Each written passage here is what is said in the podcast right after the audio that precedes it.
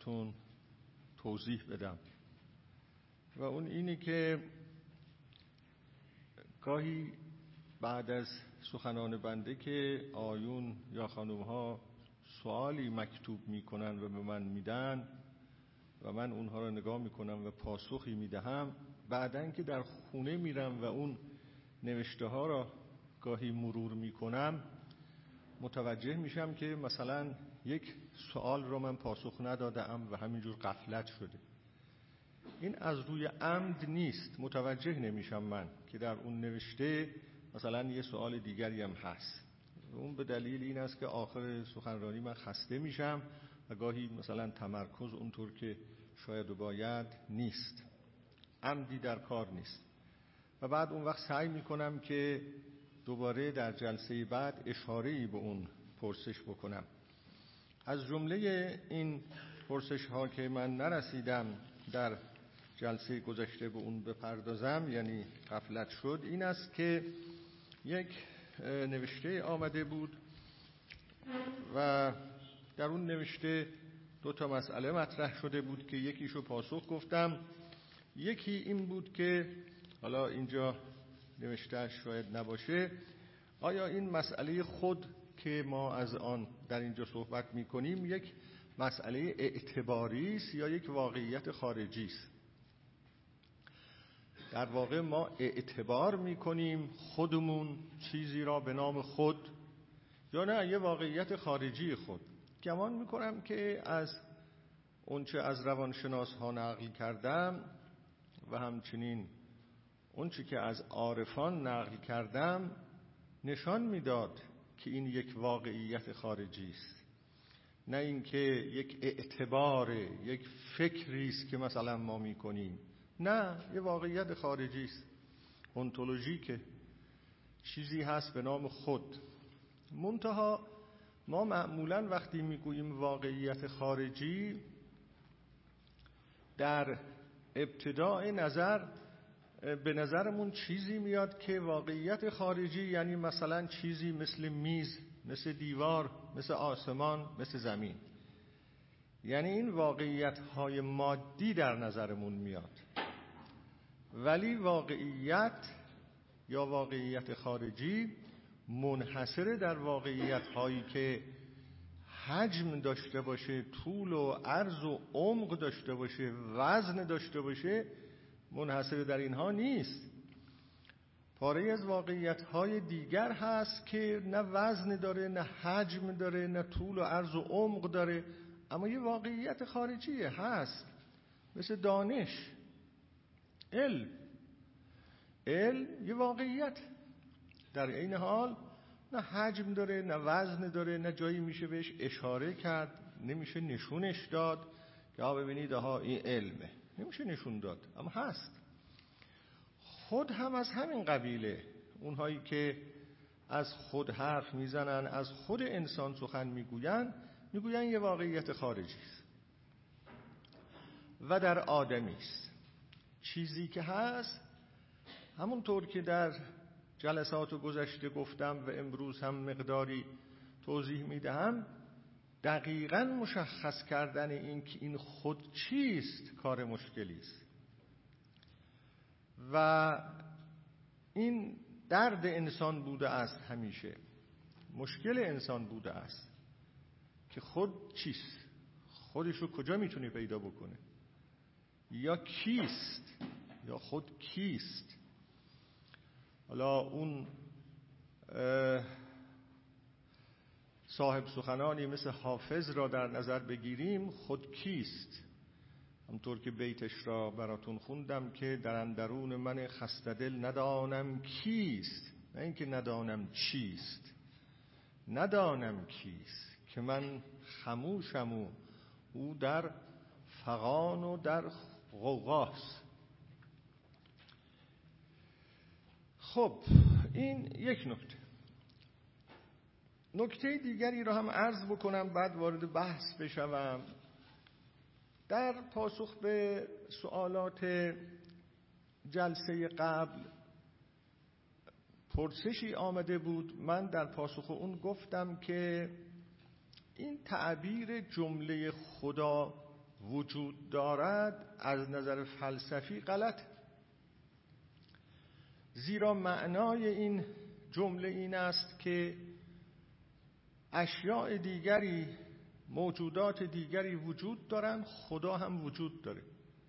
یعنی وقتی تحلیل می شود این جمله خدا وجود داره یعنی همونطور که مثلا آسمان وجود داره زمین وجود داره ما وجود داریم این میزا و صندلی ها اینجا وجود دارن خدا هم وجود داره. اگه کسی تصورش از خدا این باشه که خدا چیزی است یا حقیقتی است که میشه به این معنا گفت وجود داره این از لحاظ فلسفی قابل قبول نیست.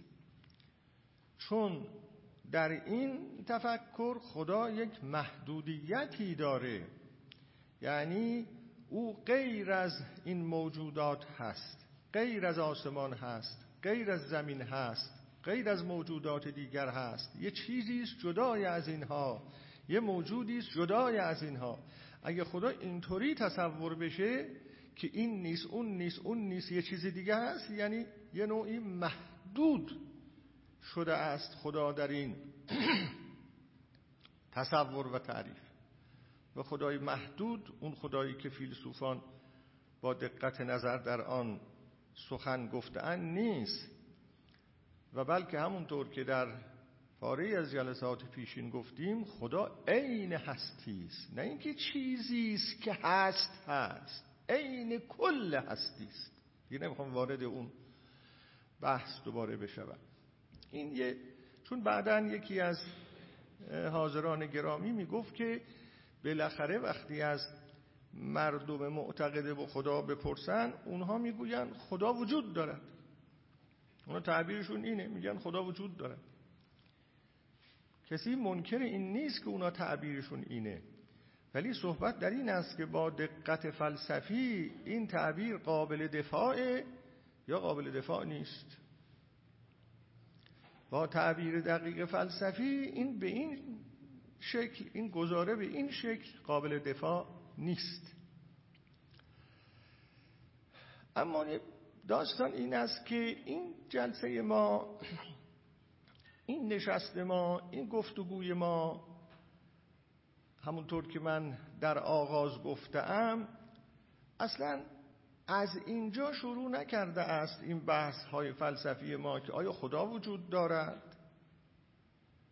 بیاییم ثابت کنیم که خدا وجود دارد. یا بیاییم دلایل کسانی را در اینجا بیان بکنیم که خواستند بگویند خدا وجود دارد. ببینیم اونها چه می‌گویند. اصلا ما چنین بحثی نکردیم و این کلاس یا این درس گفتارها خواستگاهش این پرسش نیست. ما فرضمون این است که ما انسان ها یه خواستگاه دیگری داریم در برخورد با این مسائل. و به قول یکی از دوستان گرامی که چندی پیش من از شماها خواسته بودم که مرقوم بفرمایید که این کلاس چه اثری در شما داشته. اون دوست گرامی در نوشتهشون نوشته بودن که اون چی که برای من در این کلاس قابل توجه بوده این نبوده که بر معلومات من اضافه شده. نه اون طرز فکری که اینجا مطرح میشه برای من جالبه. می‌خوام به این تأکید بکنم. شما همیشه در شنیدن مطالب این کلاس به طرز فکری که در این کلاس داره دنبال میشه توجه بفرمایید. یعنی خاصگاهی که ما از اون خاصگاه این مطالب را داریم دنبال می‌کنیم. دردی که برای درمان اون درد ما این مسائل رو مطرح می‌کنیم. پرسشی که برای پاسخ اون پرسش ما این مسائل رو مطرح می‌کنیم. اون پرسش و اون درد که از اول ما را به طرح این مسائل کشونده این نیست که آیا خدا وجود دارد یا خدا وجود ندارد. مسئله اینی که اون چیزی که به لحاظ فلسفی پرسشی که مطرحه اینه که بالاخره ما که زندگی می‌کنیم ما انسان ها برایمون حیاتی است که بدانیم دامنه و قلمرو واقعیت و حقیقت که ما می‌خواهیم با اون سر و کار داشته باشیم تا کجاست؟ این این است اون مسئله. واقعیتی که با اون زندگی می‌کنیم جهانی که با اون زندگی می‌کنیم. آیا این جهان ماده است؟ این جهان روح است؟ این جهان یک ابعاد معنوی هم داره ساحتهای دیگه هم داره یا نداره؟ آیا ما با یه مش ماده بیجان سر و کار داریم یا ما یک با یک جهان جاندار سر و کار داریم؟ آیا این پدیده ها یا پدیدارها همین خودشون هستند و خودشون یا این پدیدارها علائمن؟ و نشانه ها هستند و نمودها هستند برای یک حقیقتی که اون حقیقت فراختر از خود این نمودهاست و نمادهاست. و اینا همه تجلیات اوان مظاهر اوان سخنان اوان همطور که اخیرا شنیدید اینا ظاهرند او باطن از دو چیز حرف نمی‌زنیم اصلا ما. دوالیسم مطرح نیست. یه چیز به نام جهان یه چیز به نام خدا یه چیز هم به نام انسان. اصلا اینجوری نیست قضیه. یک واقعیت یک حقیقت منتها میخواییم این یک واقعیت یک حقیقت رو بیشتر بشناسیم. تا بفهمیم که تنها زندگی می‌کنیم یا با کسی زندگی می‌کنیم؟ با کی زندگی می‌کنیم؟ سر و کار با چی داریم؟ اصلا زندگی چیه؟ جهان چیه؟ معناش چیه؟ این حرف هست. از این خواستگاه ها ما حرکت می‌کنیم. خب در این پرسش ها مسئله این نیست که چه هست چه نیست. پرسش این است که من با کی طرفم با چی طرفم؟ باطن من چیه؟ ظاهر من چیه؟ باطن جهان چیه؟ ظاهر جهان چیه؟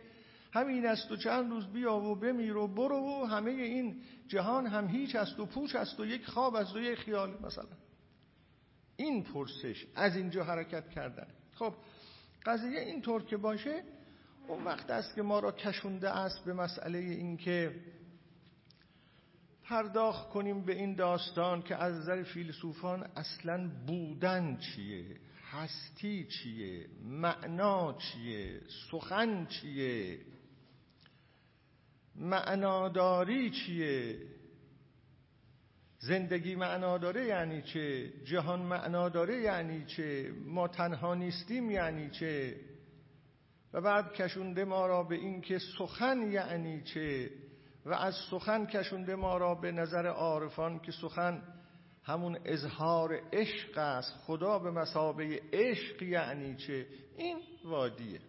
خب حالا ممکن است کسانی این وادی ها را و حرکت از این خواستگاه ها مسئلهشون نباشه. اگر کسانی مسئلهشون حرکت از این قبیل خواستگاه ها نباشه خب چه بسا مسائلی که ما در اینجا مطرح می‌کنیم هم برای اونها جالب نباشه از این نظر که پرسش اونها را جواب نمیده. اما ما فرضمون بر این است که ما جستجوگران حقیقتی در واقع. حقیقت نهایی که در جهان ظاهره در ما ظاهره حقیقت نهایی یه معنای نهایی. خب اینم یه نکته. و اما بحث امروز. در جلسه گذشته که به مناسبتی وارد بحث خود شده بودم. و اون مناسبت این بود که در تقریر نظر عرفا و شناخت اونها از خدا یا خدای عارفان عاشق پیشه گفتیم اونها از دو گونه عشق سخن می‌گویند. یکی عشق خداوند در زمیر همه انسان ها به گونه ای و دیگری عشق خداوند که در مرحله خاصی از سلوک یک سالک بر او آشکار می شود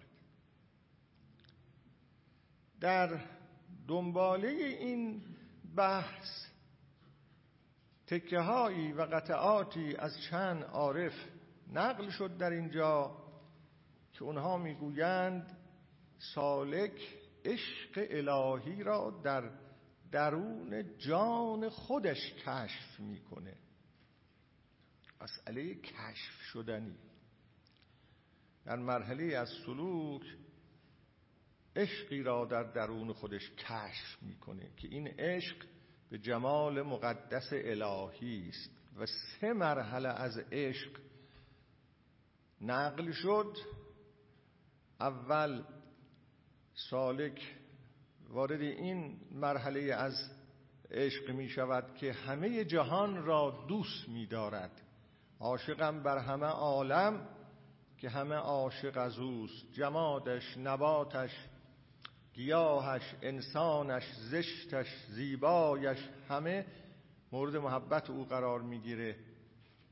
آغوشش رو باز می‌کنه به روی همه اینا و همه چیز دوست داره. مرحله دوم این بود که ارز کنم از طریق زیبایی های موجود در این جهان با عشق ارتباط پیدا می‌کنه. این زیبایی ها ممکنه زیبایی های انسانی باشه ممکنه زیبایی های طبیعت باشه. اما وقتی در این مرحله با انسانهای زیبا زیبای ظاهری و باطنی طبیعت زیبا مواجه میشه متوقف نمیشه در اون جسم زیبا در اون بدن زیبا در اون چهره زیبا در اون گلستان زیبا. بلکه ناگهان می‌بیند با زیبایی مواجه است نه با انسان زیبا.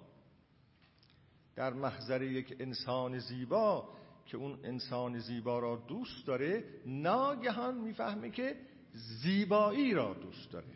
زیبایی براش متجلی شده. این نه شخص زیبایی. و بعد گفتم در مرحله سوم می‌گویند دیگه نه. یه چیز بالاتر برای او مکشوف میشه. اون چیز بالاتر عشق به جمال مقدس الهی است. اون عشق دیگه از نوع دیگری. و گفته شد که اونجا هم گفته که این عشق حد و حدودش خیلی روشن نیست. نمی‌داند از کجا می آید نمی‌داند چگونه می آید نمی آید نمی‌داند معشوق واقعا کیست. هیچ کدوم از اینا براش خیلی روشن نیست. اما در درونش یک عشقی شعله می کشد و این عشق یک عشق آسمانی است. این عشق یک عشق معنوی است. درک می کند که متعلق این عشق محدودیت نداره. هیچ جا نمی گنجه. و پس از اینها گفته شد که عارفان می‌گویند که این عشقی که سالک در درونش کشف می‌کنه یا در درون هر انسانی قطره از اون هست این از سوی خداست. عشق ورزی از خدا آغاز میشه و انسان به اون پاسخ میده. نه اینکه انسان عشق ورزی را شروع می‌کنه و خدا به اون پاسخ میده. نگفته از این هزاویه ما وارد بحث خود شدیم که خود چیه؟ اینا میگن که انسان در خودش اینا رو کشف می‌کنه. چند تعریف از روانشناس ها در اینجا براتون گفتم در تعریف این خود. یک تعریفم امروز اضافه می کنم اما اون چی که در تعریف خود گفتیم این خودی است که روانشناس به اون دسترسی پیدا می‌کنه. اگر از روانشناس ها بپرسید که خود انسان چیست این حرفا رو بهتون می‌زنم.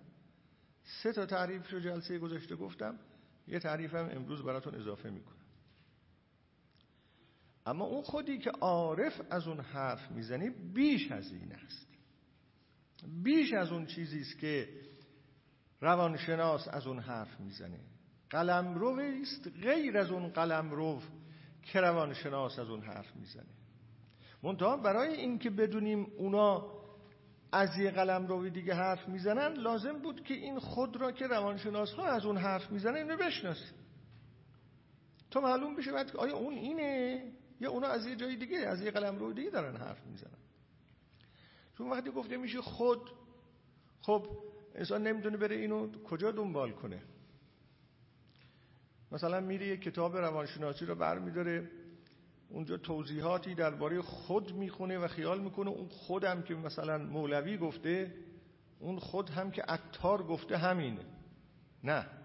برای اینکه این اشتباه پیش نیاد صحیح این بود که ما اول این خود روانشناس ها رو بررسی بکنیم. یه توضیحاتی که براتون گفته اون تعریفات یه تعریف هم امروز از این کتاب انسان در جستجوی خیشتن براتون می‌خونم در تعریف خود. اینم یک روانشناس و روانکاو برجسته رولومی. این کتاب ترجمه شده ترجمه آقای دکتر سید مهدی سریا و چاپ شده در تابستان 1389 در انتشارات دانژه اگر من بله نشر دانژه. رولومی اسم نویسنده است مترجم سید مهدی سریا ایشون در اینجا تعریفی که میده از خود اینه. این شخصی روانشناس و روانکاو بزرگی است. می‌گوید ما خود را به صورت موجود واحدی تجربه و احساس می‌کنیم که هم فکر می‌کند هم احساس می‌کند هم درک می‌کند و هم رفتار می‌کند. پس خود مجموعه حالات مختلفی است که در خیشتن می‌شناسیم و تحت تأثیر اون حالات رفتار می‌کنیم خود ظرفیت و توان ما در دانستن و آگاه بودن از نقش است که در زندگی به عهده می‌گیریم و انجام می‌دهیم. خود مرکز یا نقطه است که ما از آن به خیشتن مینگریم و جنبه های متفاوت یا مختلف در خیشتن را تشخیص می‌دهیم. تعریف خود آگاهی هایی که از درون خودمون پیدا می کنیم با یه مرکزیتی اون نقطه ای که همه این آگاهی ها به نوعی با اون نقطه ارتباط داره. روانشناس چینن چیزی می‌گوید درباره خود. و اون سه تعریف دیگری هم که قبلا گفته بودم شبیه همین قبیل تعریف ها بود. خب ملاحظه می کنید که روانشناس ها هم از خود سخن می‌گویند خود انسان. اما اتفاق نظر در تعریف آن ندارند پیدا کردن تعریف دقیق برای این خود کار مشکلی است حتی از پیش روانشناس ها چون انسان یه چیز عجیب و غریبیه یه موجود عجیب و غریبیه. انسان یک مثلا ماده یک الماس نیست که یه تکه الماس آدم تجزیه تحلیل بکنه.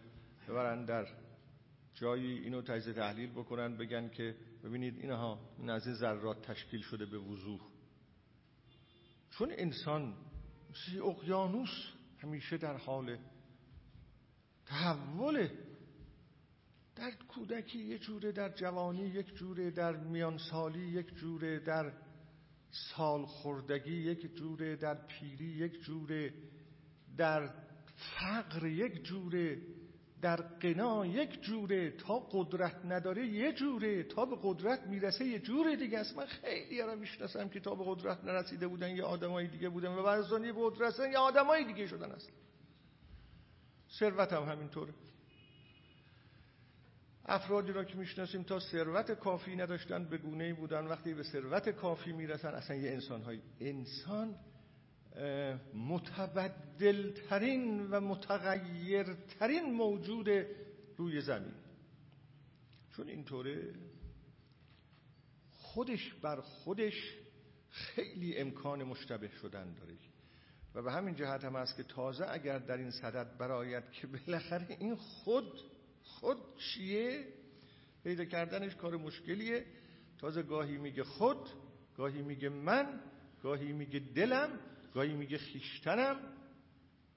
هر کدام از اینا هم به یه چیزی اشاره می‌کنه. گاهی اینها رو به معنای مترادف به کار می‌بره گاهی در معناهای متفاوت به کار می‌بره. سرگردانی خلاصه. بله سرگردانی است اگر کسی بگوید در تعریف انسان که تعریف های گوناگون گفتن گفتن انسان حیوان ناطق است گفتن انسان موجودی است مسئله دار گفتن انسان تنها موجودی است که مسئولیت احساس می‌کنه. اگر بگوییم انسان تنها موجودی است که سرگردانه این هم ظاهرا تعریف بی نیست. و به همین جهت پیدا کردن این خود بالاخره چیم کیم کار مشکلی است. خب روانشناس ها هم این مشکل رو دارن. و هر کسی تعریفی از خود داده دیگرانی پیدا شده اند که اونو نقدش کرده اند یکی از دوستان می‌گفت که من در تعریف خود از نظر روانشناس ها و انسانشناس ها به هفتاد یا هشتاد تعریف برخوردم. تو دنبال این مسئله بود. فکر می‌کرد که خودش رو پیدا بکنه. و این خود پیدا کردن را اول رفته بود سراغ تعریف هایی که از خود می‌کنن. نمی‌دونم آدم از خوندن کتاب هایی که خود را تعریف می‌کنن می‌تونه خودش رو پیدا بکنه یا باید بره تو درونش خودش رو پیدا بکنه؟ اینم یه مسئله است. مثل که آدم باید بره آخرش اگه اونا رو هم خونده باشه باید بره در درونش یه کندکاوی بکنه ببینه که این خود چیه. خب حالا اون چی به بحث ما مربوط می شود ارتباط این خود با خداست. ما از اون زاویه و از اون راه به مسئله خود پرداختیم. وقتی دیدیم عارفان می‌گویند که مرکز عشق الهی در خود خیشتن آدمی است به این بحث ها پرداختیم. حالا از اون خود جان تعبیر می‌کنن به اصطلاح. اینجا دو نکته است. یکی اظهارات خود عارفانه است که مقداری به اون پرداختیم که این القضات چه می‌گوید اتار چه می‌گوید دیگران چه می‌گویند. و به دوستان توصیه کردم که کتاب دریای جان را دو جلدشو که ترجمه شده بخونن. در جای به جای این کتاب ابیاتی آمده است از عارفان قطعاتی آمده است از عارفان که این نظر عرفا را توضیح میده که در خود خدا را جستجو کنید و سویدای قلب شما مرکز عشق الهی است. اونجا پیدا کنید اینو. اونجا پیدا کنید. هم عشق شما به خدا و هم عشق خدا به شما. اینو اونجا پیداش کنید. کشفش کنید. تو کار آسونی نیست. یکی اظهارات عارفانه ولی پاره از روانشناس ها هستند که در عین حال که تعبیرات عرفا را ندارن اما اونها هم تعبیراتی از قبیل دارن که خدا را در ناخداگاه جستجو کنید. ناخداگاه یه تعبیر روانشناسانه است نه عارفانه. ارتباط انسان با خدا در ناخداگاه انسانه. و انسان سعادتمند اون کسی است که حضور خدا در ناخداگاهش را به خداگاهش می آورد از اون چه هست و از اون آگاه نیست از اون آگاه می شود از در نظر اونها هم کشف معناش اینه. سخن عارفان شاید در این یک بیت اتار به بهترین وجه بیان شده باشه. اندر زمیر دلها گنجی نهان نهادی چون که ز دل براید در آسمان نگنجد. گوش کردید این نواری خیلی خوب را که آقای شجریان خونده اینا را خیلی زیبا. اندر زمیر دلها گنجی نهان نهادی چون که ز دل براید در آسمان نمی نگنجد. خب اون گنج چیه؟ اون گنج همون عشق الهی است منظورشه. گنج. چون که ز دل براید در آسمان نگنجد اگه این حالا این شعرم از اون شعرهایی است که به گونه های مختلف میشه تفسیر کرد حالا من این تفسیر رو خدمتتون میگم. انقدر این بزرگ است و با عظمت است و حجیم است و عظیم است که اگر از دل بیرون بیاد در آسمان نمی گنجه. اون اون شعله عشق الهی که در زمیر انسان ها هست آسمان متحمل اون عشق الهی نیست. اینی به شکلهای مختلف عارفان گفتن. دارم نظر عرفا رو براتون میگم. در ازل پرتو حسنت ز تجلی دم زد عشق پیدا شد و آتش به همه عالم زد تا دید ملک تاب نداشت عین عین غیرت شد و خیمه در آب و گل آدم زد. درسته؟ خیمه در آب و گل آدم زد. بالاخره آدمیست آدم اینو تونسته تحمل بکنه. این در درون آدمیه. هیچ جای دیگری از جهان اینو نمی‌تونه بتابد. که در یکی از آیات قرآن هم این به نوع دیگری گفته شده است. انا عرضنا الامانت علی السماوات والارض فابین ان یحملنها و حملها الانسان. امانت الهی عرضه شد بر آسمان ها و زمین. اونها نتوانستند حمل کنند اونها نتوانستند این را بر دوش بکشند. و حمل حل انسان اما انسان اون را بر دوش کشید. این هم همین مسئله هست در واقع. امانت امانت خدا چی می‌تونه باشه؟ من نمی‌خوام اینجا وارد تفسیر بشوم. امانت خدا چه می‌تواند باشد؟ جز این است که امانت خدا یک نمونه ای از خود خدا می‌تونه باشه؟ همون چیزی که در اون نقلی که از اون عارفان کردم گفتن که انسان عشق الهی را در جان خودش کشف می‌کنه برای اینکه جان نمونه خداست. جان آدمی خداگونه است نمونه خداست نسخه ای از خداست. و این همون چیزی است که گفته می شود ان الله خلق آدم علی صورته. این هم در اسلام هست هم در مسیحیت هست. خداوند آدم را به صورت خود خدا آفریده است. شکل خدایی داره. حالا اینجا جای توضیح این مطلب نیست. خب به شکلهای مختلف این گفته شده چون که ز دل براید در آسمان نگنجد. این حرف عارفانه. اما اون چی که این چکیده حرف عارفانه. اما اون چیزی که روانشناس میگه ارز کنم به نوع دیگری باز از حضور خدا در ناخداگاه حرف می‌زنه. یکی از این روانشناس ها این آقای فرانکله فرانکل یکی از روانشناس های هومانیست هست که کتاب های متعددی داره. یک کتابی کسی چندی پیش نوشته به نام ارز کنم جست جستجوی معنا و الهیات مسیحی. من اینو خیلی وقت پیش خونده بودم.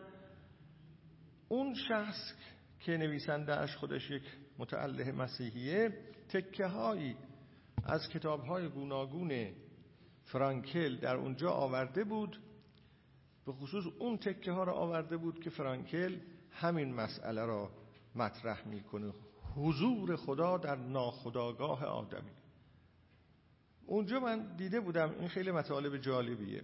اخیرا یکی از دوستان یکی از کتاب های این فرانکل را که اون شخصم از اون کتاب در اونجا نقل کرده بود به بنده دادن که در ایران به فارسی ترجمه شده. آقای دکتر ابراهیم یزدی خدا حفظشون کنه و مشکلاتش را برطرف کنه. ایشون این کتاب را به فارسی ترجمه کرده تحت عنوان خدا در ناخداگاه. از انتشارات رساس توصیه می کنم این کتاب را حتما بخوانید چون نظریات فرانکل رو در این باب من خیلی مختصر اینجا میگم و رد میشم. به اون کتاب مراجعه کنید. خب صحبت آقای دکتر یزدی شد. به یاد مرحوم مهندس بازرگان افتادم. همین روزها گویا روزهای در گذشت این مرد بزرگ هست. یکی از دوستانم تذکر داد و ما در همین جا به روان پاک این مرد بزرگ تاریخ ایران هم درود میفرستیم. خب ایشون این آقای فرانکل عقیدش اینه. این شخص یکی از اقتاب روانشناسی ها یکی از قطبای روانشناسی هومانیستی آدم بسیار معتبری است. ایشون در اون کتاب می‌گوید که انسان علاوه بر خداگاه یک ناخداگاه روحی و معنوی داره.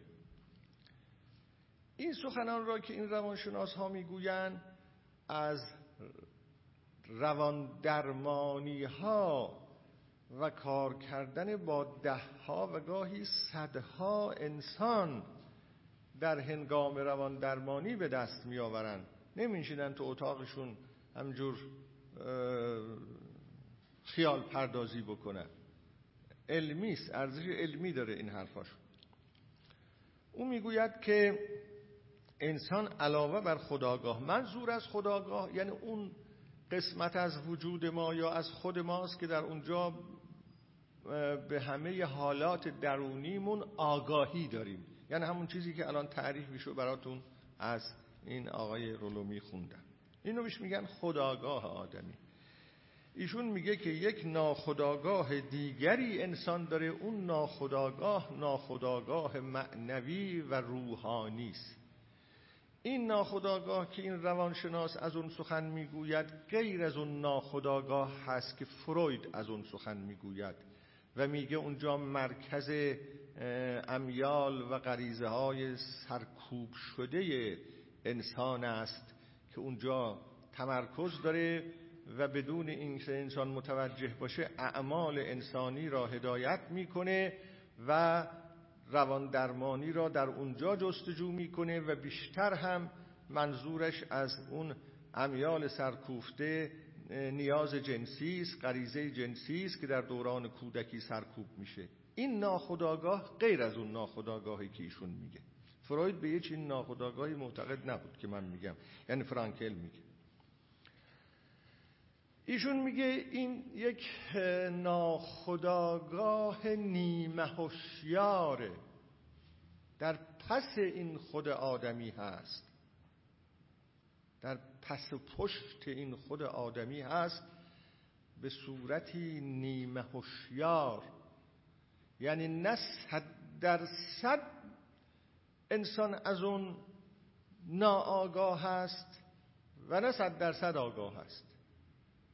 حالت اینطوری داره. به همین جهت هم هست که ازش به نیمه هوشیار تعبیر می‌کنه. میگه در اونجا خدا حضور داره. ولی انسان از حضور خدا در اونجا کاملا آگاه نیست. و می‌گوید این مربوط به همه انسان ها هست. و بعد می‌گوید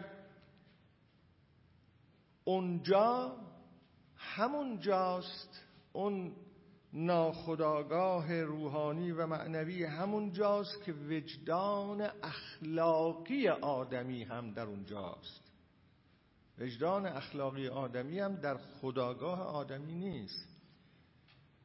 در جایی است که گاهی سر بر می آورد گاهی نهیب می‌زند گاهی ملامت می کند. چرا این کار کردی؟ چرا اون کاری را که می بایست بکنی نکردی اون چیزی که ازش ما تعبیر می‌کنیم که صدای وجدانم بلند شد. وجدانم به من نهیب زد. مثل که تجربه خودمونم اینطوری هست که ما به وجدان اخلاقیمون همیشه آگاهی نداریم. گاهی این وجدان اخلاقی نهیبش بلند میشه. اونم اونجاست. اونم اون پس پشتاست. خدا جایی حضور داره که وجدان اخلاقی آدمی هم همونجا حضور داره. در اون ناخداگاه روحانی و معنوی حضور خدا به چه شکله؟ اینجا من توجه شما رو به این مسئله جلب می‌کنم که وقتی روانشناس می‌گوید خدا اونجا حضور داره معناش این نیست که یعنی کسی اونجا نشسته به نام خدا. کسی که مثال من می‌زنم.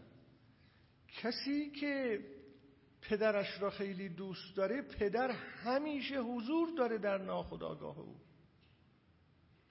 کسی که یک انسانی را دوست داره معشوقی داره این معشوق همیشه حضور داره پیش او. اما حضور داره نه اینکه یعنی اون اومده اونجا نشسته. معناش که نیست که حضور داره یعنی در همون آگاهی حضور داره یا در اون ناآگاهی حضور داره. ایشون میگه که در اون ناخداگاه نیمه هوشیار آدمی خدا حضور داره و بعد اینجور میگه. میگه این همون جاست که وجدان اخلاقی حضور داره. و اونجا که وجدان اخلاقی حضور داره و به انسان نهیب می‌زنه به دلیل اینی که خدا در اونجا حضور داره.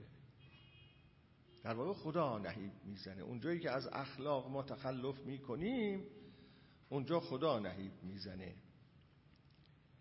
میگه که در روان درمانیش به اینجاها می‌رسه که وقتی این توانسته است در بسیاری از انسانهایی که احساس پوچی، توهی، تعارضات درونی دوچار روزمرگی شدن شده بودن وقتی این فرانکل می‌تواند و این توفیق پیدا می‌کنه که اون چرا که در اون ناخداگاه روحانی اینها هست به آگاهی اینها بیاره اینا درمان میشن.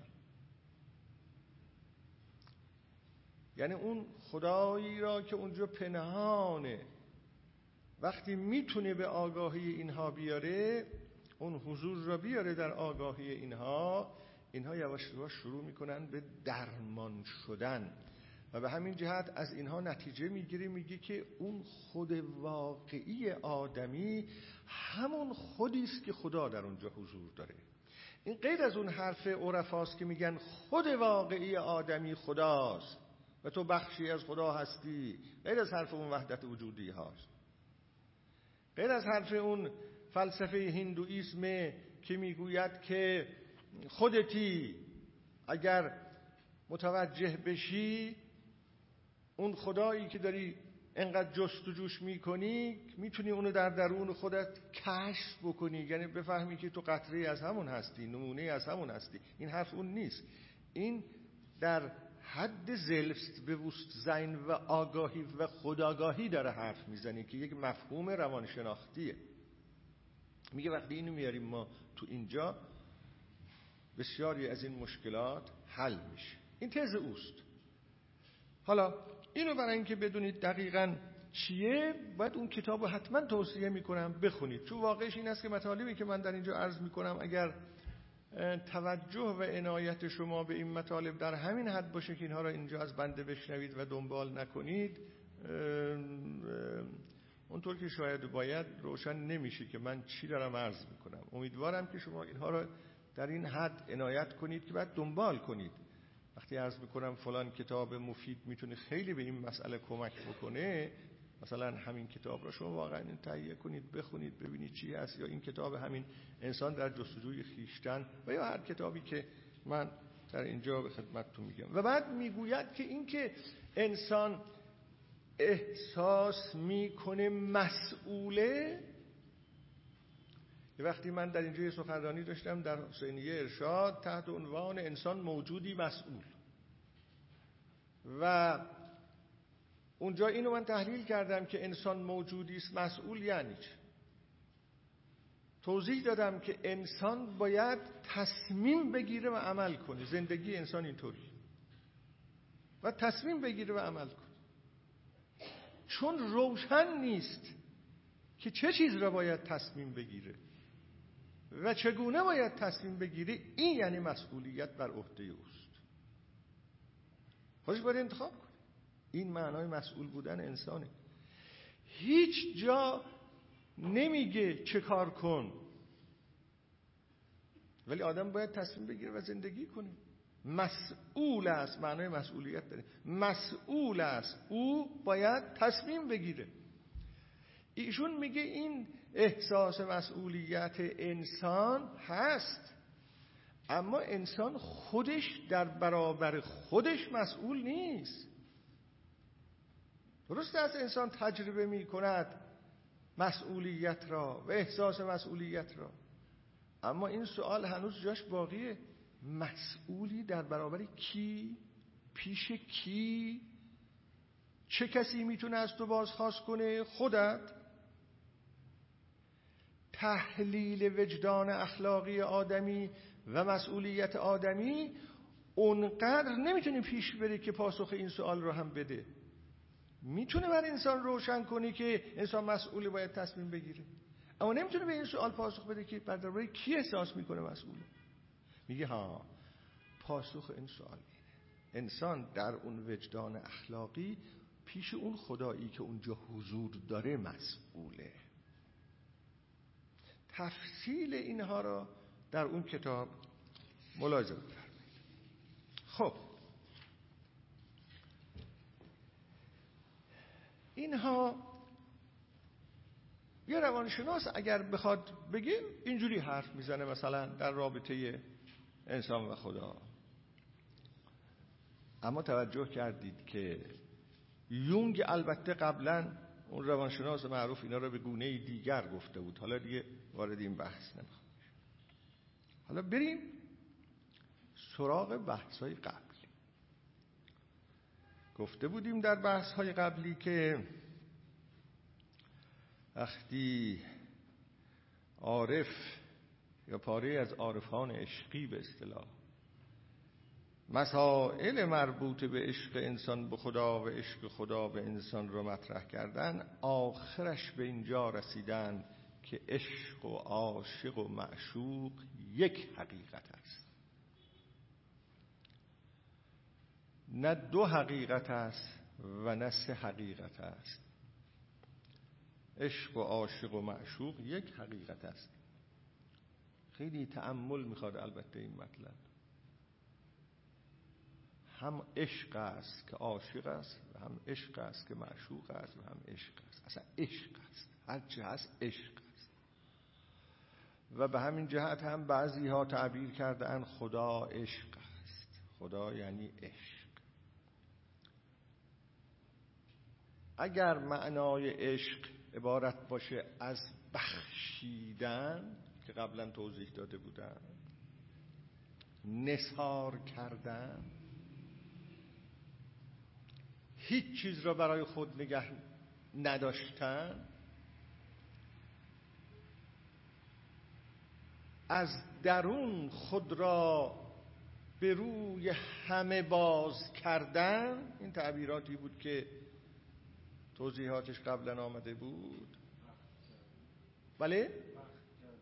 و اون چی که در جهان و در هستی هست اگر اینجا صحبت هستی را به کار ببریم اصلا هستی سراسر عشق است.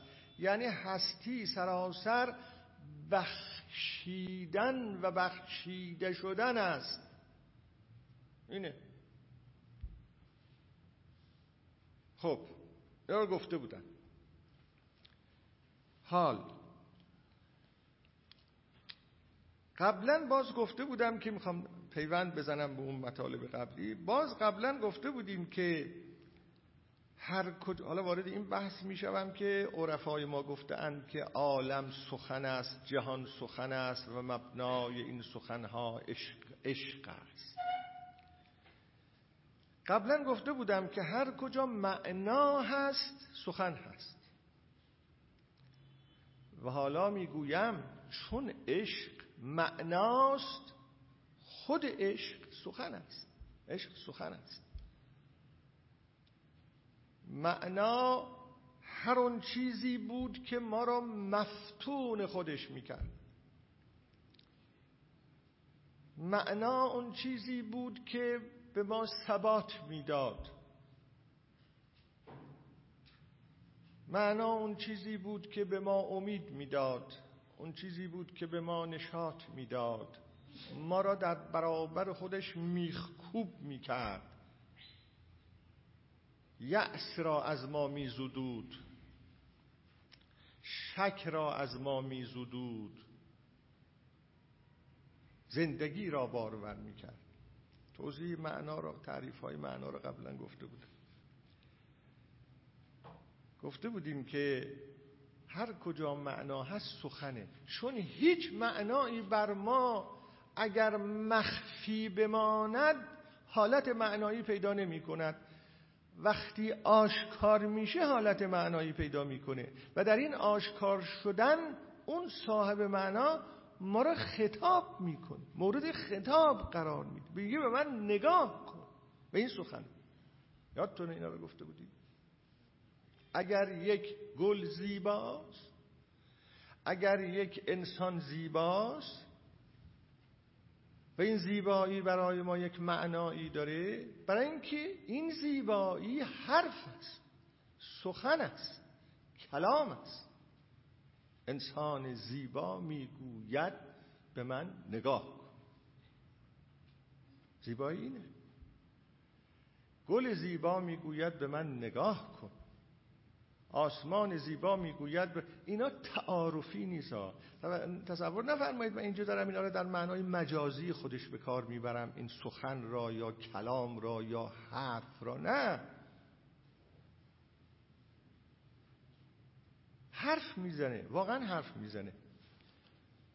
و این همان است که پری تاب مستوری ندارد. چرا پری تاب مستوری ندارد؟ این شاعر را, این شعر را که می‌دونی چرا نداره؟ یعنی پری رخ اگر مستور باشه که پری رخ نیست. پری رخ هست وقتی مستور نیست. وقتی مستور نیست آشکار است. وقتی آشکار است یعنی جلب توجه می‌کنه وقتی جلب توجه می‌کند یعنی حرف می‌زند. حرف زدن تنها با زبان نیست که. این یه جور حرف زدنه. انواع و اقسام حرف زدن ها داریم. من اینا رو قبلا هم کم و بیش گفتم. دیدید گاهی یک پدری مثلا به انسان می‌رسه آدم کار بدی کرده دلش می‌خواسته که پدرش نفهمه. اما اون پدر فهمیده. وقتی می‌رسه به انسان. همینجور که یه نگاه می‌کنه دیگه آدم آب میشه. و این که حرف نزد که. نه حرف زد. خیلی هم حرف خیلی هم سخن گفت. خب معنا بدون سخن نمیشه. خب؟ و چون عشق معنای معناهاست چه چیز بیشتر از عشق معنا داره؟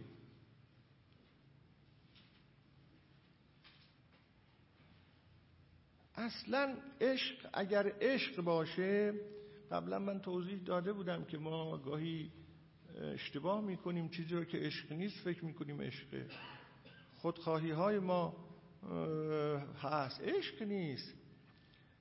اما عشق اگر باشه واقعا عشق تحقق پیدا کرده باشه اصلا عین معناست نفس معناست. خب؟ می‌تونیم بگیم معنای معناهاست.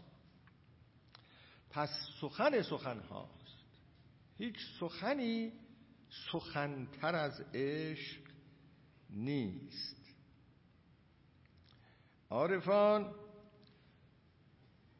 وقتی خواستن به این مسئله جواب بدهند که خب عشق الهی چگونه ظاهر شده است؟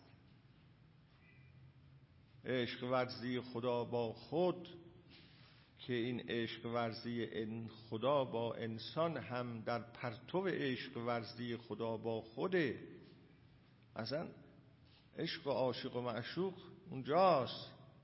خب این چگونه ظهور پیدا کرده؟ متوجه شده اند که این به شکل سخنان ظهور پیدا کرده. کدوم سخنان؟ کجاست؟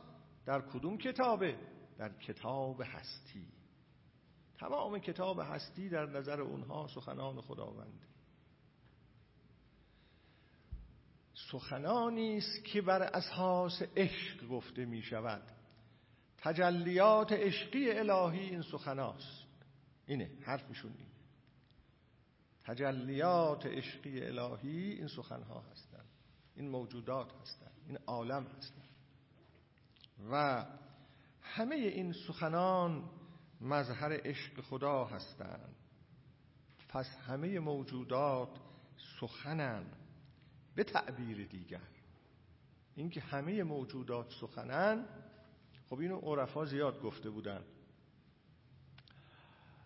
اخیرا این تعبیر در میان فیلسوفان متأخر حالا یکیشو من عرض می کنم از جمله کسانی که این سخن را به نحوی دیگر بیان کرده گادامره گادامر میگه که در کتاب حقیقت و روش که مهمترین کتاب اوست این فیلسوف می‌گوید که آنچه از هستی قابل شناخته شدن است فقط آن است که در زبان متجلی است. این همون حرف. در سخن متجلی است. فقط این قابل شناخته شده. اگر چیزی به سخن نمی آید قابل شناخته شدن نیست. چون چیزی که به سخن نمی آید مستور مستوره. خب چیزی که مستور مستوره پنهان پنهانه چون نمیشه قابل شناخته شدن باشه. باید یه صدایی از او بلند شده باشه یه علامتی بده یه اشاره بکنه. به محض اینکه یه علامتی میده و یه اشاره می‌کنه یه سخنی آشکار میشه. و او می‌گوید که اون چه برای ما قابل شناخته شدن آن است که به سخن می آید. چیزی که به سخن نیاد قابل شناخته شدن. یه جوری باید به سخن قالب سخن به خود بگیره. آشکار بشه حالا این تفصیلاتش جای دیگه است. اینجا به اصلاح به اون معنا کلاس فلسفه نیست که ما اینا رو توضیح بدیم. در اینجا یه نکته ارز بکنم. اون فیلسوفانی که من قبلا خداشناسی بر اساس هستی شناسی رو از اونها براتون توضیح دادم اونها هم وقتی به اینجا می‌رسن وقتی می‌خوان به این سوال پاسخ بدهند که خب این خلق را مفهوم خلق را آفرینش را که در کتاب های ادیان آمده که خدا آفرید اگه بخوایم اینو درست بفهمیم به لحاظ فلسفی چجوری بفهمیم اونها هم می‌گویند که اساس خلق عشق ورزی خداست. اگرم واژه خلق را به کار ببریم خدا موجودات رو میآفرینه و معنای صحیحی اگه بتونیم برای اون آفریدن پیدا بکنیم و اینکه هر لحظه میآفرینه برای اینکه هر لحظه خودشو میبخشه. خدا هر لحظه خودشو میبخشه. از این دید ما که الان اینجا نشسته ایم خدا خودشو به ما میبخشه که اینجا نشستیم. می‌خوایم تحلیل بکنیم. همین لحظه خدا شده برای ما میبخشه. لحظه بعد میبخشه. لحظه بعد میبخشه. چون وجود ما میاد از یه جایی میاد. خب این از کجا میاد؟ چرا میاد؟ این حرفا را از مغزتون بیرون کنید که کسی بنشینه بگوید که هدف از آفرینش ما چیست. مثل اینکه مثلا یک جایی هدفی هست حالا این آفرینش باید به اونجا برسه.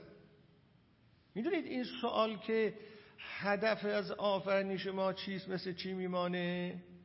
مثل این میمانه که یک عاشقی برسد به معشوق و غرق در تماشای او بشه بعد معشوق بگه هدفت از تماشای من چیه؟ چقدر بی میشه این جمله. هدفت از نگاه کردن به من چیه؟ جای سوال نیست که هدفت از نگاه کردن. چه هدف؟ کسی که در منطق عرفا میگه که بندد طرف وزل از حسن شاهی که با خود عشق ورزد جاودانه شما اونجا هدف می‌خواین عشق ورزی عشق دیگه. هدف هدف از آفرین شما چیه؟ یعنی اون کس که ما را آفریده با چه هدفی آفرین؟ اون هیچ هدف نداره. خدا هدف نداره. هدف مال اون کسی است که می‌خواد برسه به اون هدف و کمال پیدا کنه از طریق رسیدن به اون هدف. این سوال ها ما را خیلی گمراه می‌کنه. به خصوص در نسل جوان ما میگن هر چی میشنیم آخه هدف از آفرینش ما چی؟ چرا ما را خدا آفریده؟ خواسته چکار بکنی؟ برای چی به دنیا آمدم؟ اینا نگاه کردن به مسئله از زاویه هایی است که اگه از اون زاویه ها نگاه کنیم پاسخ نداره.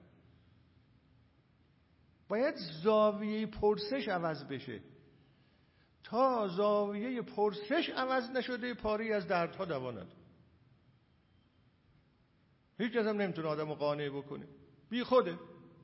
هر کس بگه من میام به شما میگم که هدف از آفرینش شما چیه بدونید که اگر یه خورده دقت بشه و تحلیل بشه یه جایی گیر خواهد افتاد این شخص.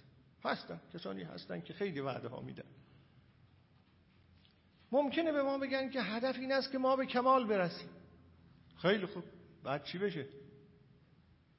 حالا به کمال برسیم. بعد چی بشه آخه؟ اگه کسی بیاد بگه که بابا پدر من در میاد در این زندگی. حالا شما به من وعده میدی که من به کمال برسم؟ نه این جور سوال کردن ها به جایی نمی‌رسه. یه جمله اخیرا از ویتگنشتاین خوندم خیلی برام معنا داشت. در این پژوهش های فلسفی. نوشته بود که خب حالا آمدیم ما به ابدیت معتقد شدیم.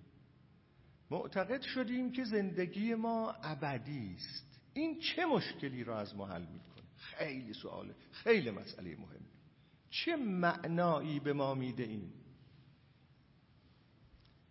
همین خوشیم که زندگی ابدیه یا اگر بپرسیم که معنی زندگی ابدی چیست؟ اونجا پاسخ چیه؟ آیا اگر ما قطعا بدانیم که زندگیمون ابدیه دیگه سوال نمی کنیم که معنی این زندگی چیه؟ دیگه ملول نمیشیم از اون زندگی ابدی؟ این تحمل کنید بعدنا حالا چون زندگی حد اکثر صد ساله ما ملول می‌شویم و دچار روزمرگی می‌شویم و این سوال برامون پیش بیاد که خب معنی این زندگی چی آخه؟ من چرا زندم؟ حالا فرض کنیم که هزار سال زندگی قرار باشه بکنیم. ممکنه در اون سال 500 باز همین سوال میاد.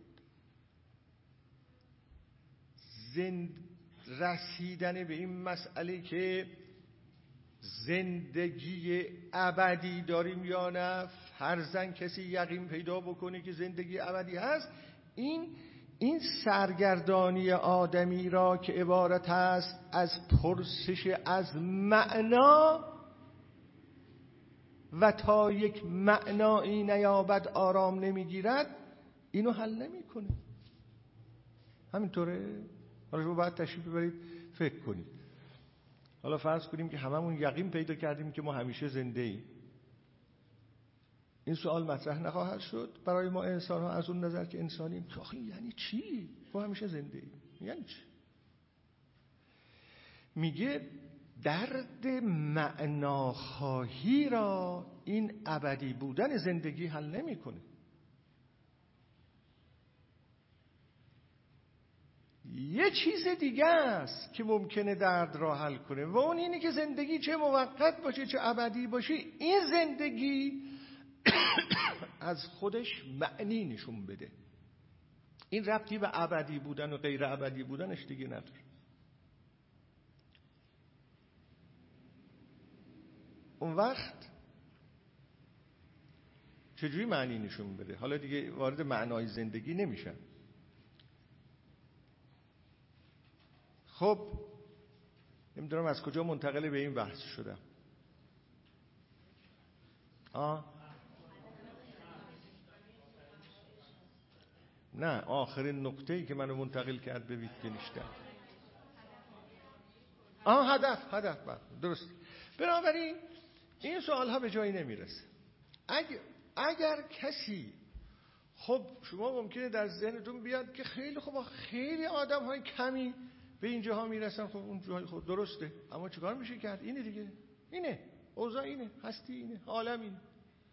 اگه کسی این وضعیت رو پیدا کرد که با خودش با خدا با جهان با دیگران آشتی پیدا کرد. به دوستی رسید به محبت رسید. و همه ارتباطاتش و همه تعاملاتش و همه بدبستانهایش بر اساس عشق ورزی تنظیم شد. این آدم معنا پیدا کرده. وقتی معنا پیدا کرده حالا می‌خواد پنجاه سال زندگی بکنه می‌خواد همیشه زندگی کنه می‌خواد صد سال زندگی بکنه. عشق است که اگر پیدا بشه و اگر تحقق پیدا بکنه معنی خودشون نشون میده و گرم می‌کنه وجود آدمی را. درد آدمی را دوا می‌کنه و به قول مولانا که طبیب علتهای ما چیه؟ اون بیت. بله؟ ای طبیب جمله علتهای ما خب اول آخرش چیه این آخر؟ ای تو جالونیس و افلا گالینوس و افلاتون ما ای طبیب جمله علتهای ما. اون وقت اونجوری میشه. این جمله علتها موقعی پیدا میشه که این حالا گاهی کم گاهی زیاد هر کس هر اندازه عشق ورز به خود و دیگران است. به همون اندازه علتها و دردهایش درمان شده است. و هر کس از این بهره ای نبرده است از سقرات تا امروز هر چه کتاب فلسفی خونده شده بخونه هیچ مسئله حل نخواهد شد براش. این حرف عرفاست و به همینجا به مناسبتی من می‌رسم به این حد و مرز عقل و عشق که چند تا از سوال ها هم آمده بود. چیه؟ عقل چه کار می‌کنه؟ عشق چه کار می‌کنه؟ یکی از حاضران گرامی در جلسه گذشته سوالی نوشته بود که ادهی می‌گویند که تفکر عقلانی باید عشق را هدایت بکنه به نوعی و الا اگر تفکر عقلانی عشق را هدایت نکنه عشق گمراه میشه در پاسخ باید عرض کنم اون روزم شاید اشارتا گفتم ولی باید عرض بکنم که نه اینطور نیست. اگر عشق عشق باشه اصلا در یه سرزمینی اتفاق میفته که عقل اونجا حضور نداره. حضور نداره اصلا. و یادتون باشه در جلسه گذشته گفتیم که این حضرات میگن عشق در نیستی تو سر بر می آورد وقتی در نیستی زیست می کنی عشق اونجا سر بر می آورد و جملاتی را براتون نقل کردم. و از اینکه این این عارفان درجه اول مرتب سخن گفتن از اینکه ما در نیستی میزیم اونی که در ذهن من همیشه از مولانا اینی که من در عدم قلتیدم یکی از دوستان گرامی اون روز اون در نیستی پریدم دوستان این رو هم گفتن از مولانا و چیزهای دیگه و از عطار و دیگران هم شبیه این چیزها هست در عرفای مسیحی هم هست. و اینکه اون عارف مسلمان گفت عشق به معنای صحیح کلمه در عالم نیستی تو سر بر می آورد عالم نیستی عالم از دست رفتن تعینات آدمی است. تعینات تشخصات. این تعینات و تشخصات الزاما به معنای اخلاق رزیله نیست ها. نه ممکنه از اخلاق رزیله نباشه. بالاخره هر کسی یه علائقی داره یه علائق. علائق. این علائق چه مشروعش چه غیر مشروعش اینا تعینات ما هاست. اینا دست و پاهای ما رو میبنده. خب اونا اینو میگن. میگن هر اندازه که اینها تخفیف پیدا کرده باشه به همون اندازه تو می‌تونی به عالم نیستی. معناش این نیست که خونه نداشته باشی زندگی نداشته باشی یا خونه داشته باشی زندگی داشته باشی زن و بچه داشته باشی پولم داشته باشی نه اینکه نداشته باشی. اما اینا زنجیر نباشه. خب هر اندازه که اینجا زنجیر نباشه اینها زنجیر نباشه می‌روی در عالم بیوزنی. حالا من از اون عالم چیز از اون عالمی نیستی گاهی تعبیر می‌کنم به عالم بیوزنی. آدم وقتی در عالم بیوزنی باشه اونجا هیچ چیز آدمو نمی‌کشه به این طرف اون طرف. ما قانون وزنمون چیه؟ این قانون جاذبه ما رو میخگیر کرده دیگه. حالا زمین گیر کرده. حالا فرض کنید این قانون جاذبه نباشه چیکار می‌کنیم؟ هممون یه دفعه میپریم دیگه. بله؟ معلوم نیست چه اتفاقی هم میفته همه چیز به هم میریزه. یه چنین وضعیتی این عالم نیستی که اینها از اون در واقع دارن خبر میدن در آگاهی. خیلی خوب. اونا میگن که اونجا قضیه سربر می آوره و روانشناس اون حرف را نمی‌زنه. این رو من در اینجا از خب حالا که این طور هست عالم نیستی هست اینو داشته من اصلا اونجا عقل حضور نداره در عالم نیستی. عقل مال عالم هستیه. عقل حساب و کتاب عالم هستی را بررسی می‌کنه. علت چیه؟ معلول چیه؟ ارتباطات چیه؟ ساختار هستی چیه؟ عالم نیستی که عقل نیست. حالا یه دو تکه از چیزا براتون بخونم که حد و حدود عقل و عشق را و رفا معین کرده اند این سخن عین القضات اینا عشق شناسن در واقع. من دارم سخن این عشق شناس ها را براتون نقل می‌کنم. و چون عشق شناس و عشق پیشه بودن آخرش هم بند بندشون رو از هم جدا کردن. می‌دونید این این القضات بنده خدا را هم گرفتن و کشتن. سهروردی قهرمان عشق را گرفتند و کشت. حلاج را گرفتند و کشت. عشق خونیه اینه ها این است عشق خونین است ایشون میگه که در لوایه عقل از ادراک حقیقت عشق که همون حقیقت هستی است ناتوان است.